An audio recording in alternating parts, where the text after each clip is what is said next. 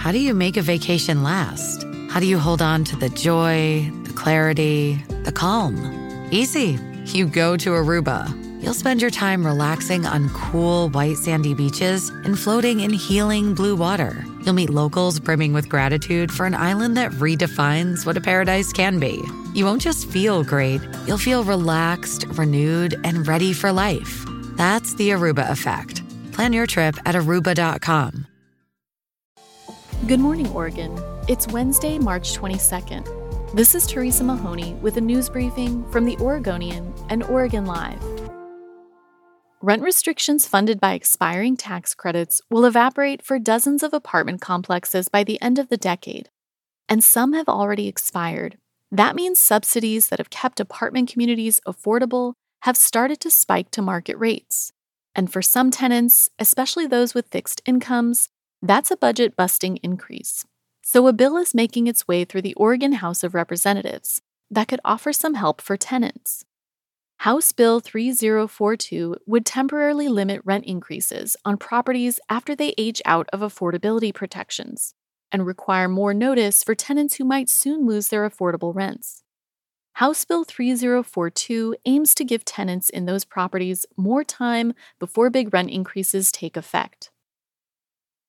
Oregon motorcyclists may soon be allowed to slip between stopped or slow-moving lanes of traffic under a bill that passed in the Senate with nearly unanimous support Tuesday.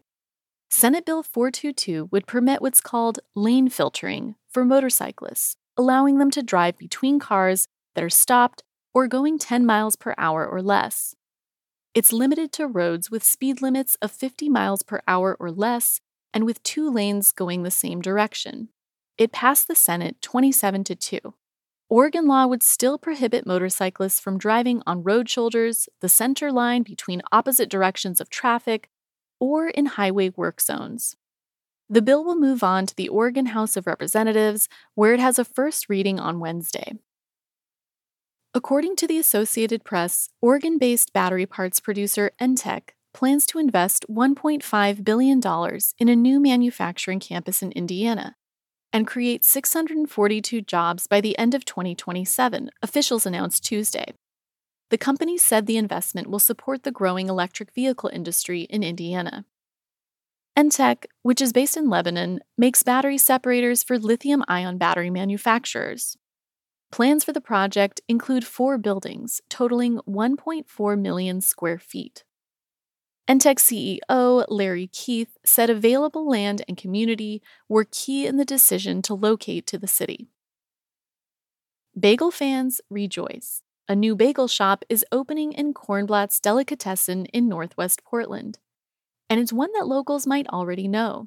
Henry Higgins Boiled Bagels, the same bagels Cornblatt's already uses, plans to replace the thirty-two-year-old northwest Portland deli as soon as May first.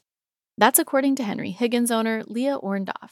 In addition to wholesale clients such as Cornblatt's, Henry Higgins operates three bagel shops on Portland's east side. Cornblatt's was Portland's oldest Jewish deli and opened in nineteen ninety-one next to Escape from New York Pizza. Thanks for listening. You can support our local journalism by subscribing to Oregon Live. Go to oregon live dot com slash pod support.